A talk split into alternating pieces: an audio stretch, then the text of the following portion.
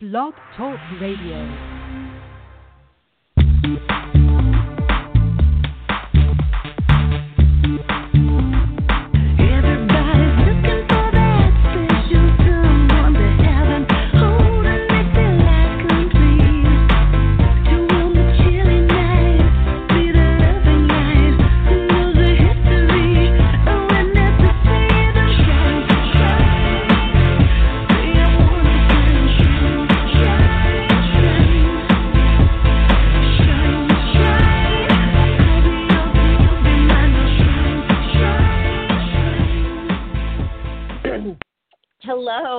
Welcome to another episode of the Mystical Matchmaker podcast. I'm your host, Marla Martenson, matchmaker, author, and energy healer. Oh my gosh. I took a sip of water and I've almost choked. All right, I'm so excited for today's episode, you guys. Um, so I have a special guest, but first of all, I pulled an animal spirit card for all of us. And you know this the, this animal spirit card deck by Colette Baron Reid is so powerful. I use it um, every. I do a Facebook Live once a week, usually on Sundays. Sometimes I'll pop on there Monday.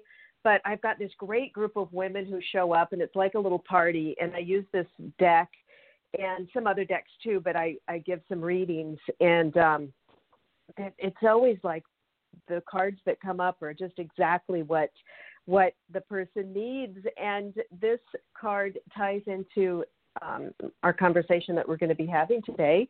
And it's the coyote spirit. And the coyote spirit comes to say trust in the in divine detours.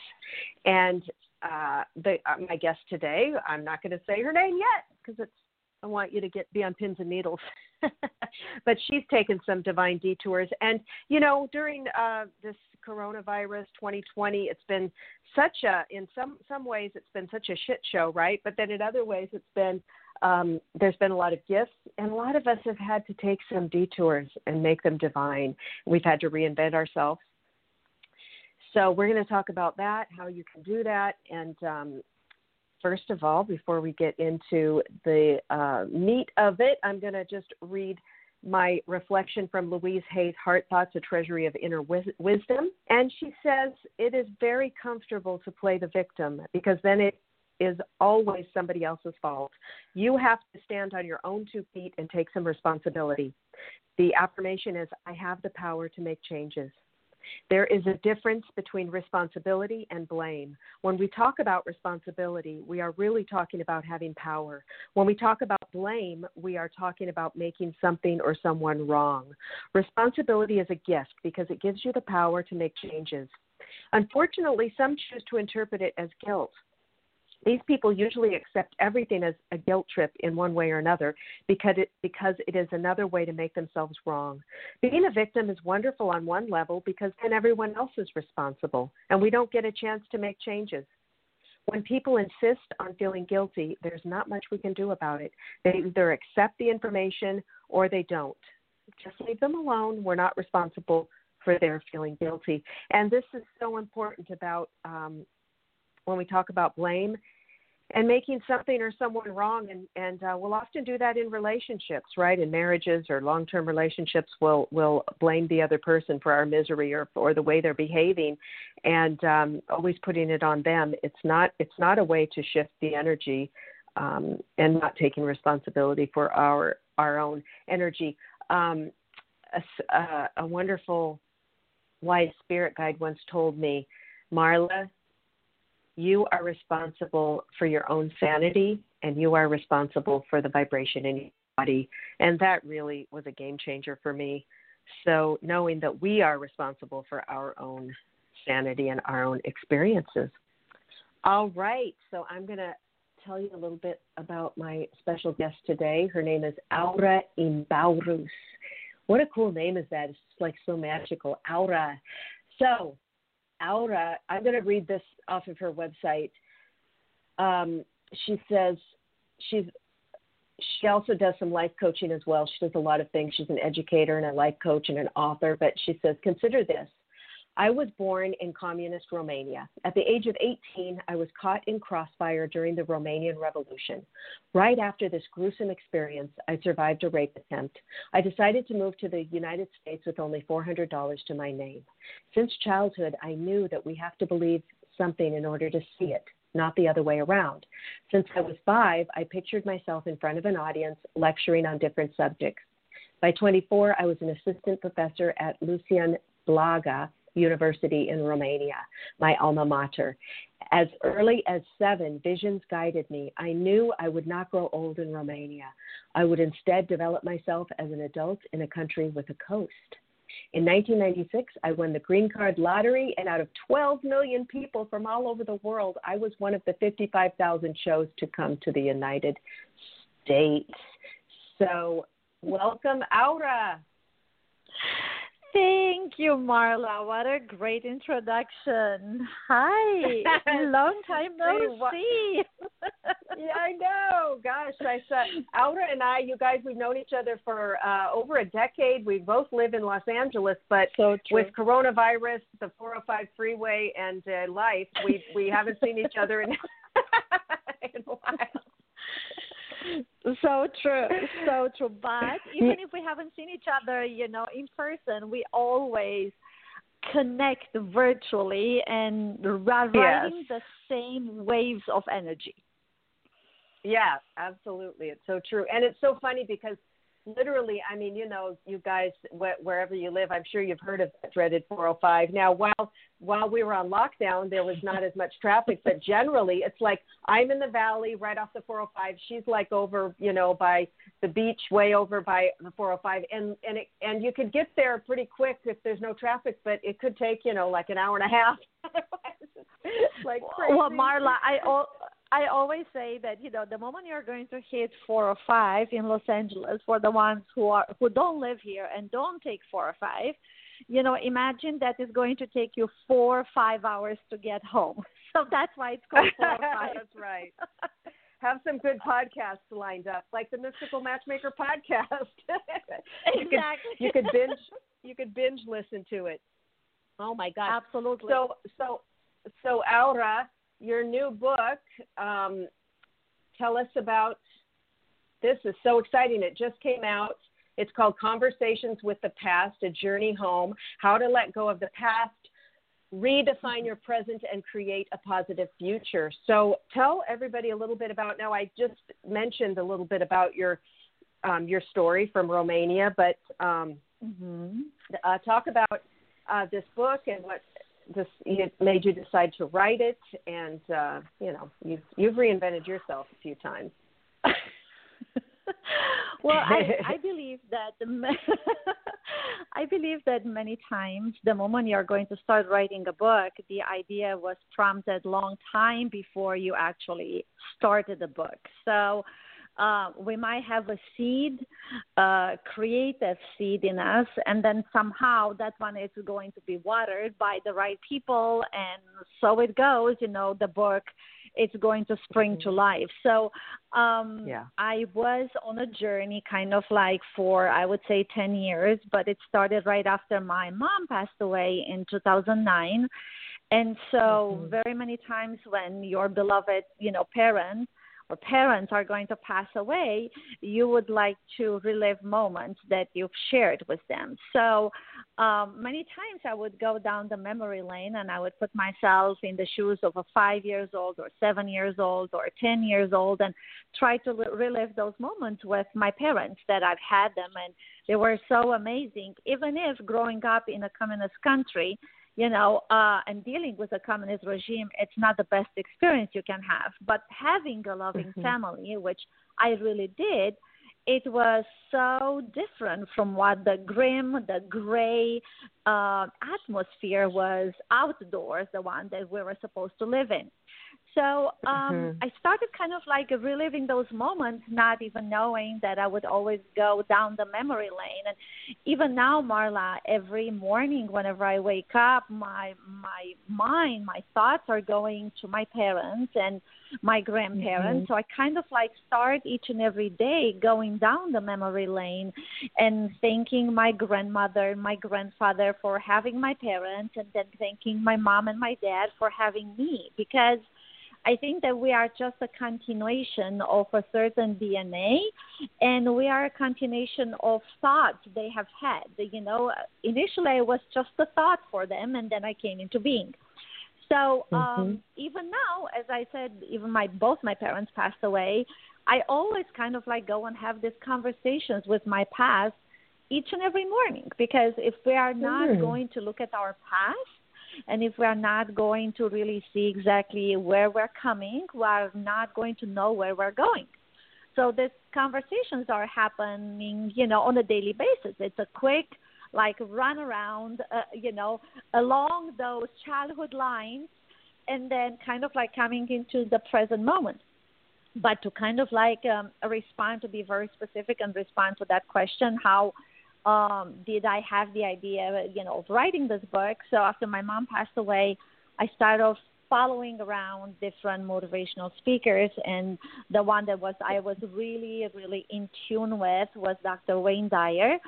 So mm-hmm. I looked at his books, read his books, and started, you know, like literally following him around, shadowing him, um, you know, from Turkey to Israel to United States to Italy to Spain. So wherever Dr. Wayne Dyer was traveling, I was kind of like, oh, I'm going to be there. I want to know exactly what he's doing and what he's mm-hmm. lecturing on. And then from uh, him, I kind of like met Anita Moorjani, who literally endorsed my book, Conversations with the Past. And I really remember and connected with Anita Moorjani, and I read her book "Dying to Be Me." Even mm-hmm. you know, mm-hmm. even before it, it came out on the market, somehow we connected when Wayne Dyer in 2011 introduced her on his stage. And at mm-hmm. that time, she was an unknown name, and her book came out in 2012. But we connected because she suffered from cancer and she had a clinical death because of cancer, and mm-hmm. my mom passed away because of cancer. So it was that emotional connection that somehow preceded the physical one. And then from Anita Moorjani was Bruce Lipton and Dr. Joe Dispenza. So I kind of like started looking at patterns that started showing up in my life and I was like, my God, mm-hmm. this kind of like seems familiar you know you might have johnny or you know uh jim but it was like kind of like the same scenario the name was different but all of a sudden it was the same scenario so when it came mm-hmm. down to dating or it came down to cultural beliefs or it came down to religious beliefs or financial blueprints i started kind of like reliving you know previous moments and kind of like expecting a different result so, you know, you make the mistake once or twice. I mean, the moment you make that mistake like three times, I mean, there's something wrong with you that probably you have to start looking, you know, why, why yeah. are you doing those things? So, um, so I started being a little bit more cognizant and more aware of my mistakes and kind of like sorted them out in patterns that I saw and I kind of like wrote some ideas down, but I didn't really have the idea of writing a book that is going to be called Conversations with the Past until um, I ended up being on Neale Donald Walsch, one of his episodes from Amazon Prime. It's called Conversations with Neil, and I am in um, episode 18. And I was part of the public. I was dressed in very flamboyant colors. My favorite color, red. Yeah. and he's yeah. um his producer noticed me and asked me a couple of questions. Long story short, you know, in another half an hour I was all mic'd up and I took the stage and I was facing Neale Donald Walsch and facing my past. And so my 1st mm-hmm. question for him was in which, you know, to which degree is the past serving me, considering that I grew up in a communist country and I dodged bullets when I was 18, and I also had a rape attempt. And so, how is that mm-hmm. past serving me now as an adult? So the whole conversation ended up being a whole episode. And towards the end of that conversation, Neil said, Why don't you write a book about that? I think you would have a lot to say. And so the idea has grown, and um, all of a sudden I started writing. And so, mm-hmm. you know, fast forwarding um, all those ideas, I put them in a book, and I had a couple of agents that I was working with, and then um, I ended up circling back to Neale Donald Walsch, publisher, mm-hmm. because of a friend of mine, Annie Sims, who is actually in charge of Neale Donald Walsch, all of his programs. Mm-hmm and she's also writing for my magazine see beyond. She's you know the editorialist for the spirituality column. And so i just wrote a you know an email to neale donald walsch publisher. And so i am mm-hmm. right now you know published by rainbow ridge and the book mm-hmm. came out and it's called conversations with the past Yeah, beautiful. And I like how after each chapter you have uh, some reflections to ask yourself after each chapter that is applicable. Mm-hmm. You know, mm-hmm. so it's uh,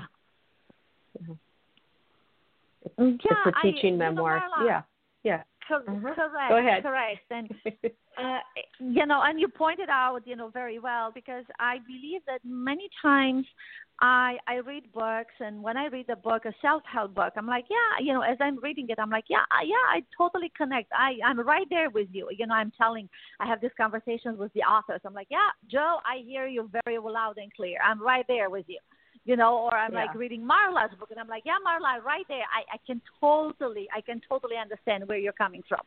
And then, yeah. you know, you kind of like, after you're done with the book, you're like, oh, it was a great book. So now what?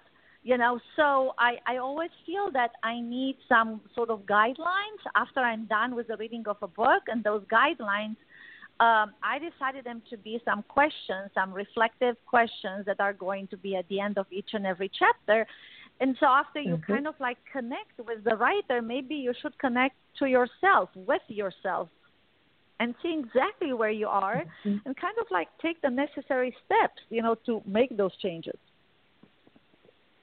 Yes, and you you mentioned that um, you your favorite color is red and you were dressing. Now, ever since I've known you, what I've really loved about you is you know I'd see you while driving up in a bright you know orange uh, car, Porsche, you know, and then seeing you in a purple suit or a red suit or an orange suit or a you know always in just yeah. bright bright colors and and uh, I always loved that. But when I read in your book the reason why, it was like wow that is really profound. So share with with everybody why you you uh, chose that as your style. Um, well, I mean, growing up in a communist regime, you really don't want to stick out. You kind of like want to blend in and be part of the mainstream society that, you know, a socialist and a communist society wants you to be part of. So the moment you would stick out, you will definitely be blacklisted and, you know, you would be called for an intervention, you know, first of mm. all, questioning. And then if you don't have the right attitude, then probably you are going to end up behind bars. And if you are hmm. looking up communism, I mean, you you know very well because you're very well read and very well educated. But you know, for the ones who might not know so much about communist regime, I mean, there are tons of people who disappeared during those years, and especially the intellectuals, the ones that were questioning the regime. So, the moment you were sticking out, you were kind of like um, in the spotlight, and being in the spotlight in a communist regime, it's not necessarily the most wanted spot to be in. And so, um, because the whole society was described, and we're just dragging our feet and trying to live our lives in these gray colors, and nothing was popping, nothing was standing out, nothing was, you know, mm-hmm. just different and unique. Um, I always crave for colors because um, the society was great. The materials, the fabrics that you were finding mm. in the stores was always dark gray and blue and navy blue and you know Fifty Shades of Gray. And I'm like, my God, wow. I mean, can we have some bright colors that are going to give me that joie de vivre, that that desire to live? and we didn't want that. The regime didn't want you to have that. So everything was described in this block colors, starting with the atmosphere. So my desire was always, well, I, I want to be me, and I'm always happy, and I always have a smile on my face, and gray doesn't fit with who I am. so I remember I remember visiting uh I remember visiting Germany, Berlin, and uh we went uh to over to East uh, Berlin and I, even this was 2004 or 6 or something. And I remember mm-hmm. still the architecture was it was the Russian architecture. It was so uh ugly and and it was yes. sad and same color Correct. and and everything. Yeah. And uh, so that's very interesting that I mean, I understand they're repressive and everything, but they must not like color themselves, or it's like it's like how it's interesting. Yeah. Um, see that I, I don't I don't know. It's make I bet it's to keep everyone, and you know I've never gotten political on on this podcast, but you know there's a lot of people who who talk about you know socialism for this country and and um uh when and I know that you're very you know passionate about uh, not having that happen coming from that society. Just talk a little bit about some of that repression and how grateful you are to be in a country that's free and you can wear your colors. The basic thing to wear to wear the colors you want, you know. And, and then that's why I mean, Marla, coming. I always say this that you know very many um, political beliefs and you know um, ways to be, you know, aligned with different doctrines. They all look great on a piece of paper. You know, I I, I think that it's it's great to talk about China and China communism if you don't live in China. You know, uh, mm-hmm. it's mm-hmm. it's kind of like great to talk about communist countries if you don't live in one. You know, uh, it's kind of right. like you know, like a metaphor. You know like a metaphor, I always say this, you know, it's great to enjoy a very nice five star hotel, you know, if you are the guest, not the worker who is going to take the right. heat and and you know the misery of each and every guest you know so it's kind of like the same thing i believe that whenever somebody talks about the hotel it's like oh my god it's so great to relax yeah for you as a guest not yeah. for the one yeah. who's working and so I think that, you know, the moment people talk about socialism, yes, of course, it looks great on a piece of paper. You know, we tried it, you know, in the Eastern European bloc and it did not work. And so, mm-hmm. you know, then socialism is, you know, the probably the kindest sister the smaller sister of communism with you know the the smaller brother you know of of dictatorship and so you know, from socialism to communist to dictatorship, you know, people think, oh, they are miles apart. Yeah, again, in theory, they are. But when a country is going to become socialist, the next step is pretty much going to be communist. And that's how it happened in Romania. I mean, my grandparents, my grand grandparents, who, you know, my last name is Greek origin. They mm-hmm. were successful business people. They owned their own businesses, carriages, carriage businesses that they had them for people and for goods. And they came from um, Greece, from Athens, and they settled down in Romania. So they were able to create an amazing future for themselves and for their families because at that time Romania was, uh, you know, had a democratic regime. And so they mm-hmm. established themselves in Romania. They bought land, they built houses, and then here it is socialism and then communism that is going to come in Romania. And all the things that my family has worked really, really hard for is going to be taken away because, according to this doctrine, socialism and you know communism, we have to be equal. So no matter if you have worked for whatever you have, if you have six houses. They are going to be taken away, five of them, and given to other people. And then they're going to take a look at your house and see exactly if maybe you have too much square footage, you know, for one person or two mm. people. And maybe they will put two other people in the house that you have built and you have paid in mm-hmm. full. And so now all of a sudden, whatever my family has worked for is going to be taken by an abusive regime.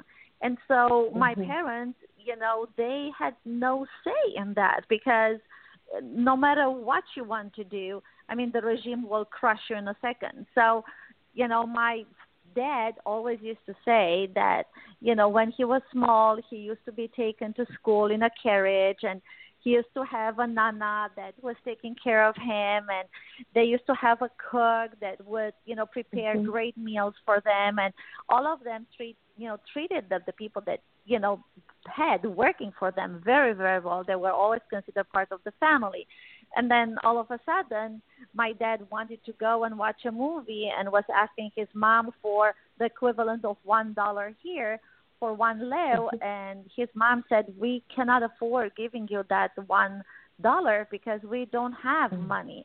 And so his mother was crying and he was crying. And that's pretty much where you know the end of democracy came in and communism settled himself in and has taken away people's you know earnings and their lives and whatever they've gathered whatever they've worked for in in in a blink of an eye and the mm. reason why I left Romania, I mean, even if we had the communist regime and it was the end of the communist regime in 1989 because we were part of the Eastern European bloc, um, mm-hmm. that definitely brought upon itself the end of communism because we had enough of it and people were struggling mm-hmm. not staying in long lines like the way we stayed remember for toilet paper yes so mm-hmm. imagine mm-hmm. you are going to stay in long lines not for toilet paper you're going to stay in long lines each and every day around four or five o'clock in the morning, not even knowing if you are going to receive your so called monthly or weekly or daily ratio of food because food was mm-hmm. rationalized. So you couldn't just go to Trader Joe and, you know, mm-hmm. grab as many loaves of bread as you were interested. Each and every family mm-hmm. had a, say, a certain uh, portion that was given to them and mm. a certain, you know, slices of salami that you know you were given and three eggs or two eggs. So everybody had food that was rationalized and then you know the energy um the heat and um, the gas was also on a quota. So the moment you were um, using more this month they will cut it for you the following month and then they will mm-hmm. literally turn it off and so now all of a sudden, you know, you could not heat up your family anymore because there was no heat because oopsie, you just went over the daily quota or the monthly quota that you were allowed. Mm-hmm. So when mm. when people want a change, I always say this, um, you shouldn't change what's working.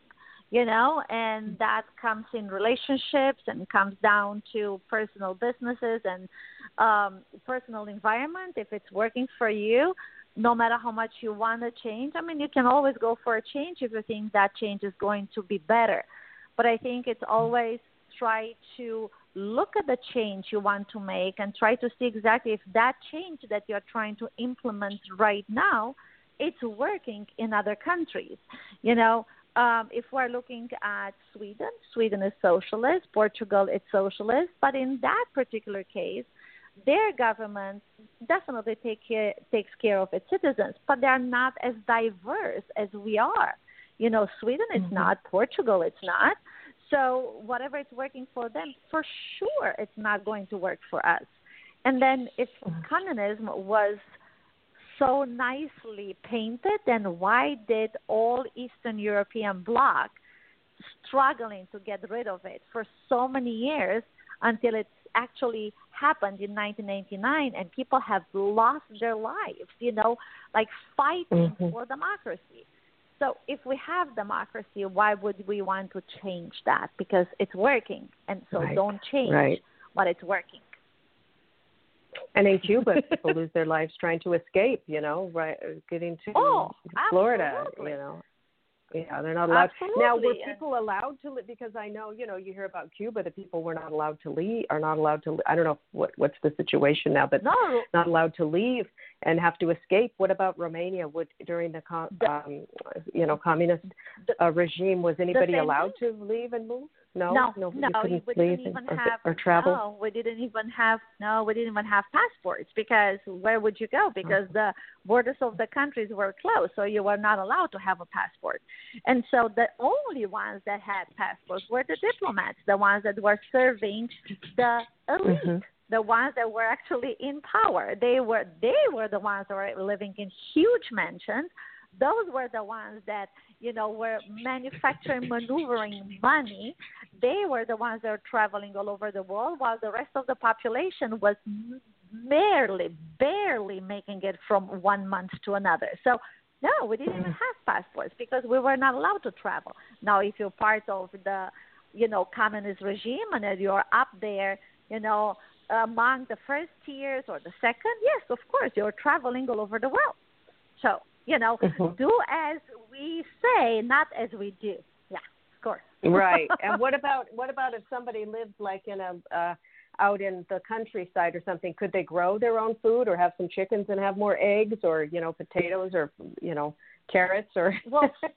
you know. farmers were very successful until communism came and then the co-op right so they had they were they were forced to give up their farmland and they were forced to give away their chickens so now all of a sudden they were part of this you know co-op where you know several farmers were actually now employed by the state and the state was paying them so it's kind of like mm-hmm. you to give you another metaphor you are walking and you're in perfect shape and then we are going to catch you we're going to break your legs and then we're mm-hmm. going to put you in a wheelchair and now you're going to be thankful that you haven't lost your life that's pretty mm-hmm. much what happened to the farmers okay mm-hmm. so they mm-hmm. were crippled they crippled their mm-hmm. businesses and now they were given you know breadcrumbs you know from yeah. the co-op the ones that actually they owned right that was right, taken away right. and now it belongs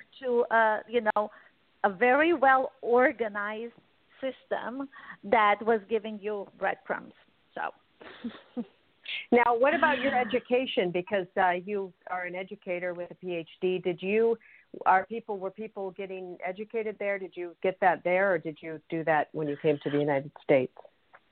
I did that there, and you know, I mean, people think that yeah, it was free. Yes, of course it was free, but it was not like here. You can go back to school at the age of sixty and still get a degree, and you know, mm-hmm. you can go to a community college and you're not going to pay an arm and a leg in order to get an AA. You know, and even mm-hmm. when you are going to go and get a bachelor, I mean, again, yes, it's not cheap, but we, we, you have different colleges, and then you know you can have a better pricing, or you can go to out of state, or you can you know have all kinds of you can qualify yourself for all kinds of scholarships. Um, in Romania, I mean, whenever even if the education was free, not everybody had the right to free education. So, you know, if you're going for um, college degree, they would open up like 20 spots, you know, for mm-hmm. a certain, let's say, um, major. And so then you had running for those 20 spots, you would have like 6,000 people running for one spot. And so the best would get in. And then the moment you got in and you qualified, you know, for those 20 spots, no matter what your GPA was in high school, they didn't care if you were a 4.5 mm. or a 4.0 you still had to pass a huge, tough entrance exam. And so the moment you were mm. passing that, yes, everything was subsidized by the state for you. But we're talking about 20 spots that were highly regarded and everything was paid for you versus, you know, a free, almost free education in the United States that no matter, you know, if you are old or young, you can just go and get it.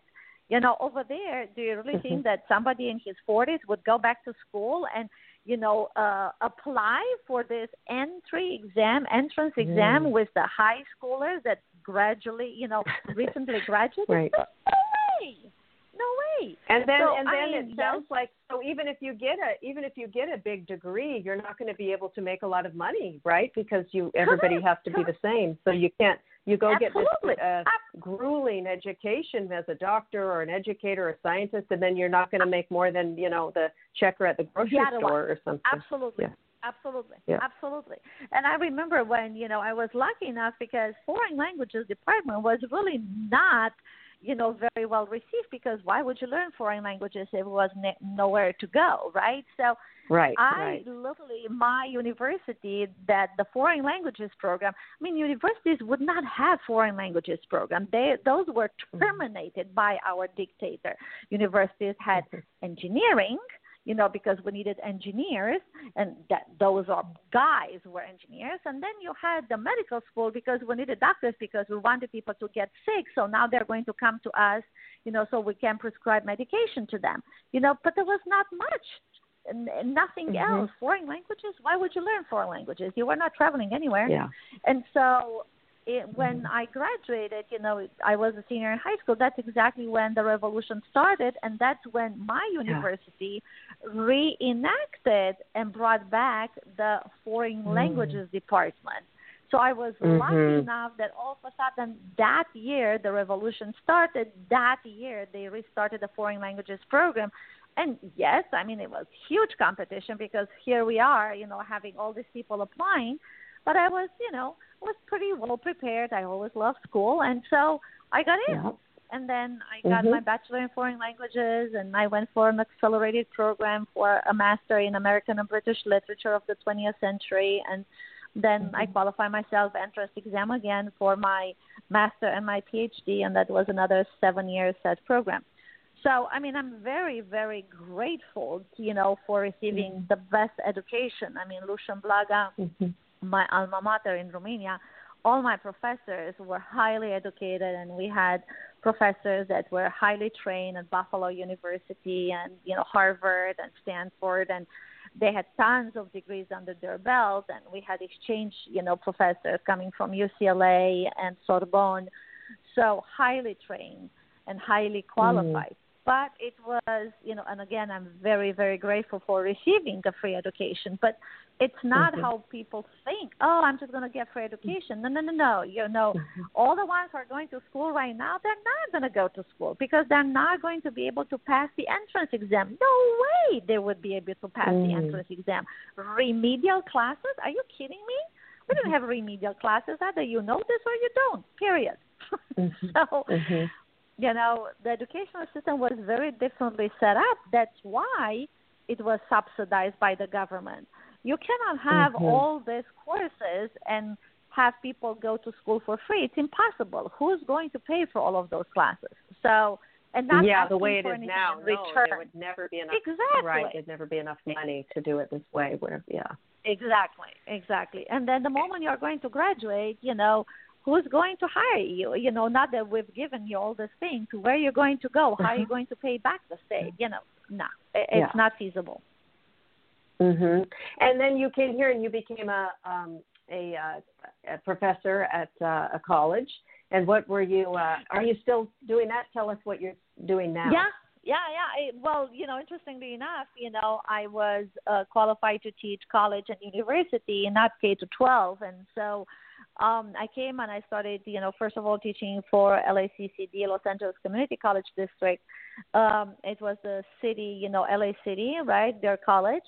And when I Mhm. wanted to apply, and I kind of like, I wasn't quite sure where people were coming from and what kind of education they received and what kind of books they've read. And I would mention a couple of writers, and my students would be looking at me like, what are you talking about?" You know. And then I would mention, you know, I would mention grammar, like present perfect tense, continuous or progressive, and they were looking at me like, "Hello, uh, this is English. This is not French.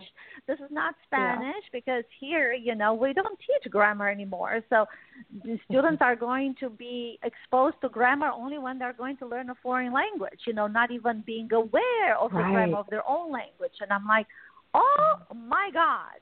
Like really, don't get me started on that one, right? And so um I was like, I want to go and teach, you know, for for a little bit, just middle school and high school, to just to get an idea of what are these people learning in schools. And so I remember that I wanted to apply for middle school, and they were like, "Well, you're not qualified." And I was like, "What do you mean I'm not qualified?" And I'm like, "I have a bachelor, master, PhD. I can teach in university and college. I cannot teach middle school." And they were like, "No, you have to go and get the credentials." So, long story short, I went back to school, and I got my single subject teaching credential, and I went to UCLA at the same time going to Cal State, Long, uh, Cal State LA and I was taking at the same time classes going back and forth. I was teaching for middle school on an emergency credential. I was teaching for college at night, and I was taking courses at UCLA and Cal State LA to qualify my, mm. myself to teach K to 12, if you can imagine that. Mm-hmm. Wow. Well, it's yeah, interesting so because to... when I was a kid, we did we did learn learn grammar uh, when I was a kid, but uh-huh. I'm you know a lot older, and I don't have kids, so I don't know how it is. And then I know that uh, I heard that they stopped teaching cursive handwriting uh, also in yes. school. So, um, and I yeah, notice so... a lot of uh, younger people they don't speak proper English. a lot of them, and I think they're oh, using, we're using all these abbreviations for the text and I'm getting all this, in, you know, because uh, yeah, yeah, it's it's funny because I do for fun um, a side gig, a spiritual side gig. I'm on the psychic hotline, right, and I'll take calls and texts. And I'll get texts. A lot of the people are younger. They might be 19, early 20s, and they're giving me these little abbreviations, like I know, you know, WTH, what that means, or LOL, or you know, certain. But there'll be some some uh, abbreviations. You know, I'm like, uh, can you tell me what that means? could probably they could probably have a whole conversation just in in you know three letter uh, word abbreviations. I mean, Marla, I, I'm teaching high school and college, and in high school, many times I'm like, please, okay, this is not conversational, you know, English. You are not texting to your girlfriend here, okay? It's not yeah. because, because, you know, for oh. you, number four and you. I'm like, no, no, yeah. no, no, no, no, no, no. Let's let's yeah. stick to proper English, formal language, not informal. And so, oh, that's yeah, interesting. I mean, it, yeah, yeah yeah yeah and so you know we don't teach grammar anymore and then you know that's mm. why very many times students have huge issues with foreign languages because the moment you start learning a mm-hmm. foreign language you become aware of the grammar of another language not knowing the grammar of your own language so uh, it, mm-hmm. it's very interesting you know Mm. But you know, we're diluting the curriculum, and you know, I always say this: you have to plant several seeds, and you have to be prepared to water them in order to receive a great crop. And it looks like the seeding process it's not well done anymore. We all expect amazing crops without you know making the footwork and in you know the front load you know, of what a great education is supposed to be like. You know, we all want right. instant connection, you know, awards just for showing up, you know. yeah, yeah, yeah, yeah. It, it it's interesting as we get older. Um, I'm in my 50s, and I've just noticed the whole society how quickly things have shifted and changed, and uh, the way we communicate and and all of that. Customer service, I noticed. Gosh, when I was younger, you'd come in a store or you go go pay for something. It's hello, how are you, and da da da. Now it's you're lucky if you get eye contact from from a from a cashier uh, or somebody in a store. I many times there's not even an acknowledgement. They're just giving you your change, but not even looking at you. And I thought, oh, you know, and and my husband gets really upset about that. You know, he's really into. He works with the public, and he's an entertainer, and he loves good customer service makes you feel so welcome you want to come back and he he's just like outraged like didn't even i said hello twice they didn't respond i can't you know i can't I believe it and it's yeah it's almost now to the point where you just have to accept it and uh and if, if somebody gives you good service and they acknowledge you and they say, welcome, you know, hope you come back, it's like, oh my God, you want to like give them, you know, uh, write a review or, you know, you're like calling the manager, keep this person. True. No, it's true, and uh, you know, I, I really believe that that's that's kind of like you know coming back to my book. You know, in conversation with the past. I mean, we all, I think, at a certain age, and no matter, I mean, you know, how old or how young you are, I think it's coming down to morals. It's coming down to a great right. um, upbringing. It's coming down to uh, the parent or the father figure or the mother figure, you know, being there mm-hmm. and and spending time with you, you know. And yeah. I think many times yeah. when we have these conversations with our past, you know, we are going to actually look at. As I said, I have conversations with my parents, and they're always amazing conversations because you know it was always an open discussion with them we always they always mm. consider my input no no matter how young i was and so yeah. you, when you have this conversation with the past, you are going to say, "Well, my God, yes, I lived in the communist regime, and you know the country was horrible, the regime was horrible, but I was so lucky."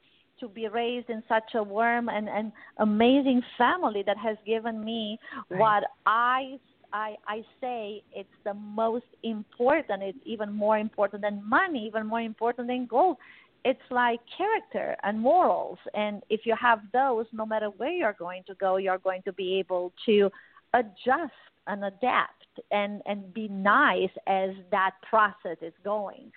Um and then you know sometimes you have conversations with your past that are not so necessarily great ones. You're like oh my god now here is this one coming back into my life. How in the world did i bring this ding dong mm. again you know into my life? And it's it's it's not i always say this has nothing to do i mean people resonate with you and situations resonate with you and if you want to change that resonance you have to change the waves you are you know giving the signals out you know and so mm-hmm.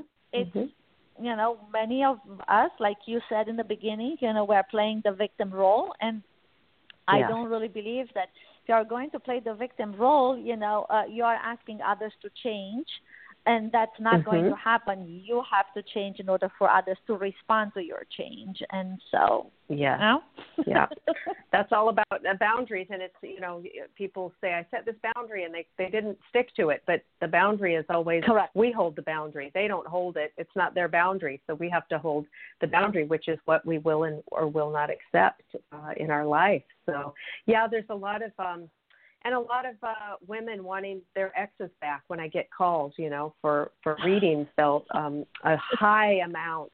Is my ex coming back? Is he thinking about me? Is does he still love me? Do you see us getting back together? I never knew so many people were hoping to get back with their exes until I started doing this this uh, work and um, and uh, yeah, say something about that, about what you have to do to, because you really moved forward. And when you got a divorce, you stayed friends uh, with your oh my god, ex yes. too. And yeah, it's and, your family. You know, Marla, I, I, yes, you know, Marla. I mean, my my ex is my best friend, and I always say this. You know, when people are like, "Well, if you're on such a great terms, why aren't you with him?" And I said, "You just missed the point here." You know, I'm mm-hmm. like the relation, the partnership ended the relationship continues. I said, He's always going to be in my life. He's an amazing mm-hmm. human being. The partnership, mm-hmm. the, the female male partnership, that's what ended.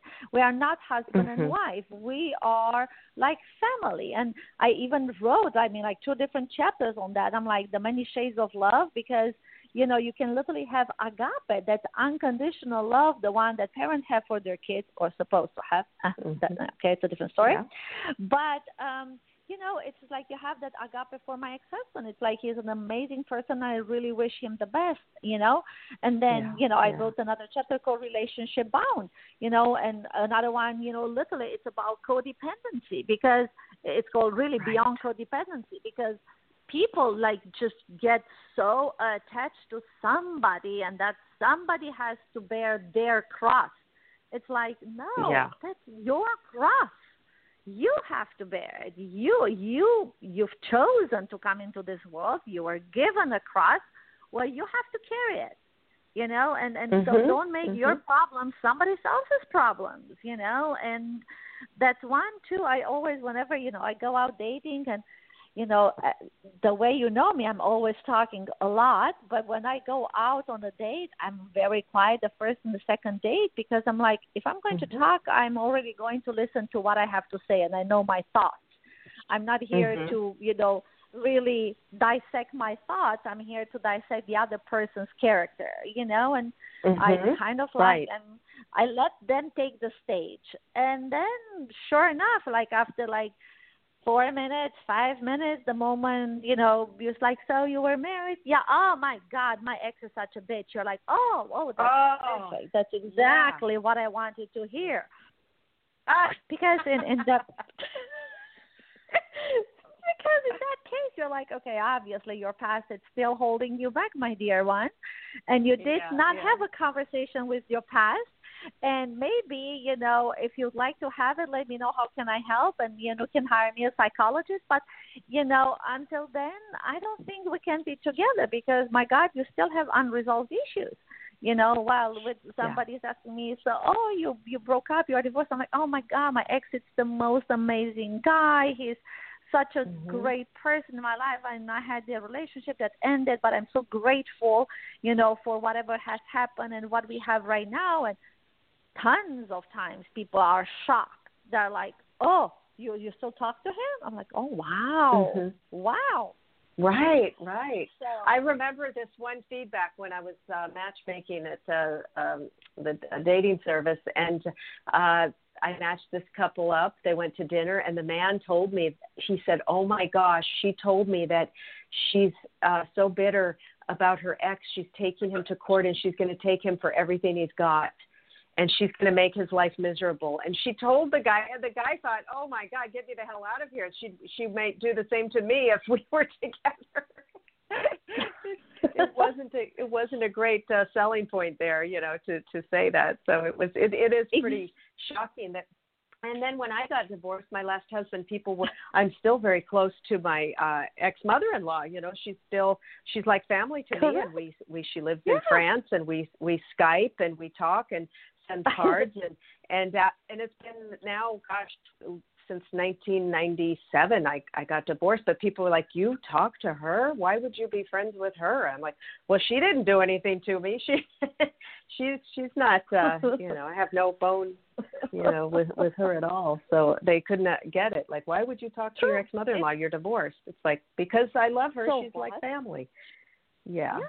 so and and that's why I, I really believe that the ones who are aware and the ones who are evolved uh, you you have a conversation with your past, you solve your problems, you put it to rest, and then you take only the, the good parts from your past, you know, and you move on. The moment you are going to focus on what's not working, well, you are going to replicate whatever didn't work then, and it's not going to work now, mm-hmm. and you're going to bring that, you know, into your future. And it's like, I don't want you to recreate your unresolved issues or unfulfilled mm-hmm. relationship in the past with me in the present that that's not mm-hmm. why i'm going out and it's like until you're going to solve those problems see you yeah yeah it is important to do the work you get with a coach or a therapist or do some you know yeah. modalities tapping breath work hypnosis um, there's a lot of things that we can do because we all have um, trauma uh, in our lives, Correct. whether it's relationships or you had big trauma just growing up in in the you know environment you had, but you've been able to really um, let that go and step forward and always joyful and always happy and smiling and very friendly and uh, I'm sure everybody didn't turn out that way, so it's a big testament yeah, to it's all, your your work yeah and it's always interesting because you know people you know new new people in my life they're like oh oh oh i didn't know you grew up in in a communist country.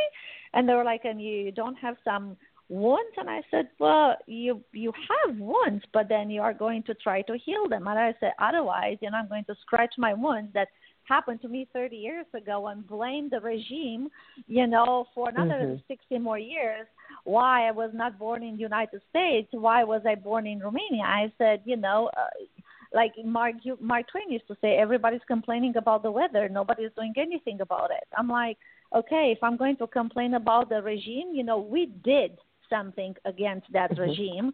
And I'm glad mm-hmm. we did, you know, in 1989. Yeah. And so it's like yeah. we solve the problem, we move on. You know, we're not going to be stuck in the past replaying the same tape over and over again. Yeah, otherwise you might as well, uh, you know, shouldn't have moved if you're going to you keep replaying it. It's like you're still there. So, yeah, we've got to get exactly. those tapes out of our head. So, so um, now, are you doing some life coaching as well? Yes. Mhm. Yeah. So mm-hmm. I I was happy, you know, enough and interested enough, and to um, go and take Mary Morrissey's Life Institute. Mm-hmm. So I'm uh, I'm mm-hmm. a certified life coach under you know Dream Builders with Mary mm-hmm. Morrissey. So I work you know under her umbrella, her institute, Life Souls Institute, and so mm-hmm. as a life coach.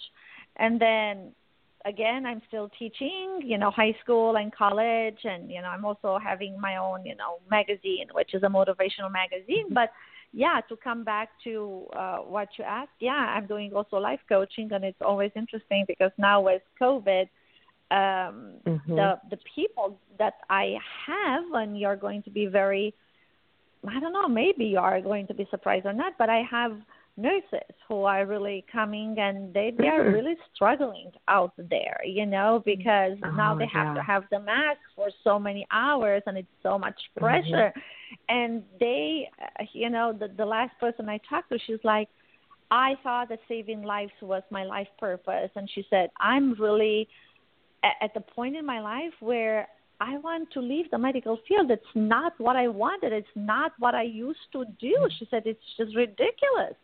And then I have two other friends of mine, doctors, who literally resign. And so um, yeah.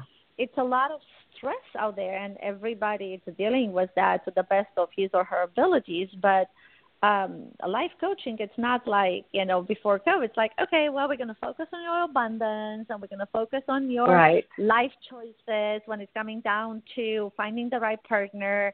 And we are yeah. also going to look at some, you know, now it's like, okay, I'm in this crazy environment dealing with this, this, this, or I'm teaching online, or I'm doing these things online, and how am I supposed to be sane when I'm behind a screen all day long? You know, so now right. my life coaching has changed a lot because I cannot really, you know, use um, the, you know, the whole program that Mary Morrissey has created, which is an amazing one. I have to kind of like tailor it to what this new environment yeah. is all about and what people are struggling with the most, which is um, lack of social interaction. That's one, and high anxiety because of the fear that it's constantly being portrayed and banked on, you know, by media mm-hmm. and and mm-hmm. then um, you know you have uh, the lack of resources because so many people's businesses have been closed down and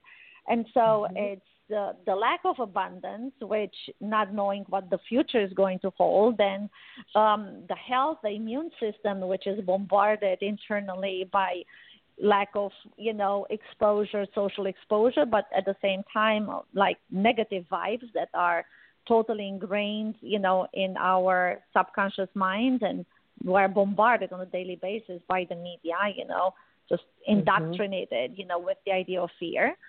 And so life coaching is dealing with anxiety, is dealing with depression, is dealing with thoughts of suicide. That's pretty much what my life coaching is about right now.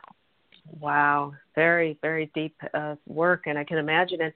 I just feel so much for these people who have to wear a mask all day because I I go into the store, I'm wearing a mask, I have to get out of there. It's so hot. I'm, I always Same. get so hot, and it just makes me hot. I and my glasses fog up, and and it's just stifling and and that's only for the 15 minutes I'm I'm in there and I I just my heart goes out to people wearing this 8 hours a day Absolutely. and trying to function with that it's, it's absolutely uh, challenging and, and, you know not being able yeah. to breathe and and yeah mm-hmm. having eczema yeah. and you know developing all kinds of allergies oh it's insane it's insane i mean like literally yeah. i the, the you know many times more people are being recommended and the moment they come in they i'm like give me the first three things you're struggling with and if mm-hmm. anxiety mm-hmm. it's not number one it's always number two i mean anxiety comes mm. like one of mm. the first if not the second on that list you know, because I mean they're going to come up with very many issues, and I'm like, okay, I cannot change your whole world,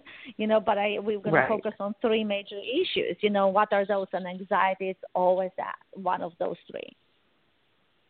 And set program, like how many weeks or um, three months, or how is it? Is it uh, yeah, so it's, it it's a twelve week. It's a it's a twelve weeks program, and right. um, it's pretty much you know I'm uh, what I decided to do. I'm, I'm still using Mary Morrissey's material, so pretty much you have like a yes. workbook, and you know you're doing you know a little bit of homework every day, and then even if I'm supposed to check in with the client, you know once a week for like 30 minutes, I've noticed that you know 30 minutes it's not enough, especially in nowadays world. So I'm kind of mm-hmm. like uh, doing two check-in points, and sometimes you know we can go. I said, oh, it's going to be 30 minutes, and I always like one hour on a Wednesday, one hour on a Saturday. So I kind of like have check-in points with them, and you know to mm-hmm. try to kind of like keep them afloat. You know, so it's yeah, it's it's a 12 weeks program, and it's not. I mean, the cheapest one, but you know, at the same time, I'm you know working under a brand that I cannot really dilute their message and their um what whatever they stand for you know so it's kind of like i have to go with the program i might recreate smaller right. programs because sometimes people like well you can i cannot afford three thousand dollars you know for twelve weeks okay but i afford yeah. i can i i i'm okay with five hundred like for two weeks and mm-hmm. I was like, well, for two weeks, it's going to be not enough time because I, I barely get to know you. But let's figure out exactly if we can pull in at least a month. And so I always create different programs for people, which is way more work for me because it would be very simple. Here's a workbook. Let's get going. It's not like that anymore. yeah, yeah, yeah. I'm it's too. Not. I'm being certified in Nancy Levin's uh, from Hay House author Nancy Levin, her uh, boundary coaching, yeah. and I've been in. Uh, it's a one year certification program, so I'll be certified in October. So we're in the practicum now, and it's also Yay. a 12 week. Uh, yeah, so you, yeah. you can't. You know, people want one session or two, and it's really you're not going to get uh, any significant changes in in just a session or two. So it's if you really want to make a shift in your life, uh, you know, I think yeah, 12 weeks is is uh, three months is really really the best best yeah. bet, you know. Yeah, and I, I never realized that until I started learning it, and I'm like, oh yeah, you really need to build on that and to to to work on on the the homework and the shifts on the, the whole internal structure. shift. Then, yeah. yeah, yeah, yeah. Because it's like you've been drinking your whole life. I, I, I don't have the um, miraculous pill to give it to you. I mean, if I would, you know, I would be a multimillionaire, right? You know, and I'm going to, you know, coach you, so you're going to give up, you know, your drinking, you know, in two sessions. Yeah. Come on, I mean, it's impossible. Yeah. You've been putting all this junk in your body, and all of a sudden, now after two sessions, you're only going to yeah. eat veggies and fruits. Not happening, you know. So yeah, that's the our, our like Americans. That. We want every we want everything right now. Yeah, yeah. You know, yeah, give it we, to me we yesterday like the, if it's like possible. Yeah. yeah, exactly. Yeah, how we so. are. so Aura, tell everybody how they can connect with you and your uh, uh, everybody. Her um, website is linked up at uh, the back at Blog Talk Radio. But tell everybody uh, your website, Aura. It's it's you know Aura Imbarus A U R A I M B A R U S auraimbarus dot com and you know my email is always auraimbarus at yahoo dot com you know so A U R A like aura and then I M B A R U S. And you know um yeah my my book is out it's conversations with the past and you know if you want life coaching I'm always there to help out and create any programs that might serve you to I don't know, stay afloat in this challenging time. Mm. Yes. Thank you so much for sharing your powerful story and your background and and all of your Thank insights you, and wisdom. For having me. Yeah. Yeah. Thank, Thank you. you. And you it's guys, such a pleasure connecting with you. I know. and everybody go check out Aura's book um, and go to my website, marlamartenson.com, and get your free self love guided meditation. And if you love this podcast, please consider leaving it a five star review on iTunes. Much love, everybody. Until Yes. next time. Bye. Bye.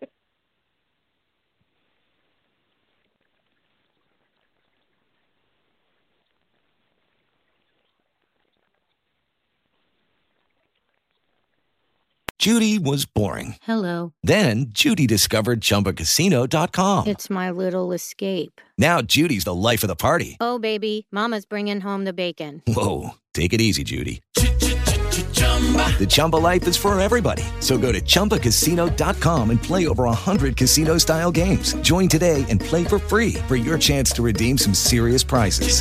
chumba ChumbaCasino.com. No purchase necessary. Void where prohibited by law. 18 plus terms and conditions apply. See website for details.